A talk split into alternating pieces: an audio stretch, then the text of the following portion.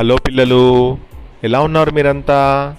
ఈరోజు నేను మీకు ఒక అద్భుతమైనటువంటి పద్యాన్ని చెప్పాలనుకుంటున్నాను. అదే వేమన్న గారి పద్యాలు.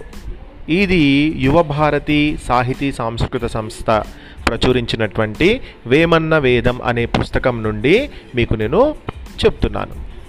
ముందు మాట, వేమన పద్యాలు చాలా లోకానికి ఉపయోగపడేటువంటి పద్యాలు. ఆ పద్యాలు ఉండేటువంటి మంచి మీనింగ్ కూడా మనం నేర్చుకుంటే, తెలుసుకుంటే ప్రతి పద్యాన్ని మనము చదువుతూ ఎంతో ఆస్వాదించవచ్చు అన్నమాట.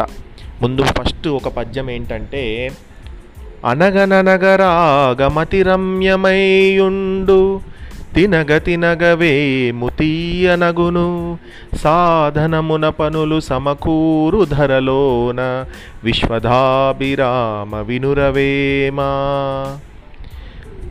వేమన ఏం చెప్తున్నాడంటే, సిద్ధార్థునిలాగే వేమన్న గారు కూడా మొదట సర్వసంగ పరిత్యాగం చేసి వెళ్ళిపోయారు. బోధిసత్వునిలాగే వేమన్న గారు సైతం జ్ఞానోదయం అయ్యాక తను తెలుసుకున్నది లోకానికి చెప్పాలని జనం మధ్యకు వచ్చారు. వారు చెప్పవలసినవి ఎన్నో ఉన్నాయి, చేయవలసినవి ఎన్నో ఉన్నాయి. తాను చేయదలుచుకున్న సంస్కారం ఏటికి ఎదురీత, అది సాధ్యమేనా అన్న సందేహం వారికి కలిగింది. ఆ సందేహానికి నివృత్తి కూడా కలిగింది. విశ్వాన్నే ఇచ్చేవానికి ఇంపైన వాడావో వేమా ఆలకించరా అని తమకు తాము చెప్పుకున్నట్లు లోకానికి అనేకమైనటువంటి పద్యాలు చెప్పారు. పాడగా పాడగా పాట రక్తి కడుతుంది. అంటే మనం పాడుతున్నా కొద్దీ, ఆ పాట నేర్చుకున్నా కొద్దీ మంచి స్వరంతో, మనకు మంచి ట్యూన్ తోటి మనం పాడగలుగుతాము.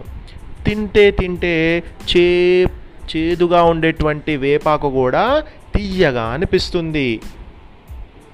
అంటే ఏంటి, మనము చెయ్యగా ఎలాంటి పనులైనా కూడా, ఎంతటి హార్డ్ వర్క్ అయినా కూడా, దాన్ని ప్రాక్టీస్ చేస్తూ ఉంటే మనకు అది ఈజీ అయిపోతుంది. సాధనమున పనులు సమకూరు ధరలోన, అంటే మనము ఎంత ప్రాక్టీస్ చేస్తే అది మనకు అంత ఈజీ అయిపోతుందన్నమాట. ప్రయత్నించి చూడు అని ఆ కార్యాచరణకు పూనుకున్నారు. ఇలా ప్రయత్నం చేస్తే మనము ఎలాంటిదైనా సాధించవచ్చు అని చెప్తున్నారు. ఇంకో పద్యము, ఊర్వివారికెల్ల నొక్క కంచము పెట్టి పొత్తు గడిపి కులము పొలయజేసి తలను చెయ్యబెట్టి తగనమ్మ జెప్పరా విశ్వధాభిరామ వినురవేమా. సమాజంలో ఉన్న బాధలకు, దుఃఖాలకు, దురహంకారానికి, దౌర్జన్యానికి, గర్వానికి, హైన్యానికి మూల కారణం వర్ణ వ్యవస్థ. అంటే వీడు తక్కువ కులం వాడు, వీడు ఎక్కువ కులం వాడు అని చిన్న చూపు చూడడం వల్ల ఎన్నో బాధలు ఉన్నాయి.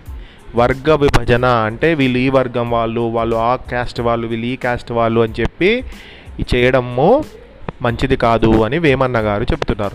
మానవులలో ఎక్కువ తక్కువలు ఉన్నంత కాలము ఇలాంటి చిక్కులు తప్పవు. బాపడనగానేమి, భక్తుడనగానేమి, జోగి అనగానేమి సొంపు లేక ఎన్ని పేరులైనా ఇనుజుడు పనితేర్చు అని గుర్తించారు. ఇనుజుడు అంటే యముడు.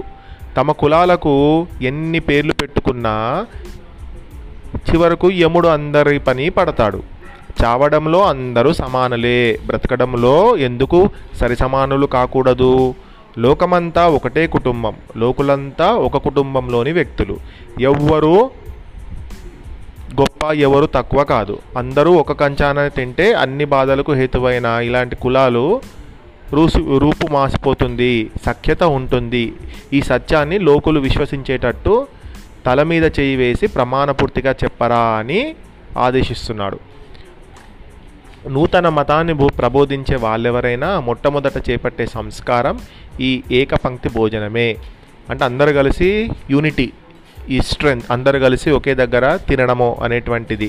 అంటే ఎక్కువ కులము తక్కువ కులం అని కాకుండా ఉండాలి. అప్పుడు ప్రపంచమంతా సుఖశాంతులతో ఉంటుంది అని చెప్తున్నారు వేమన.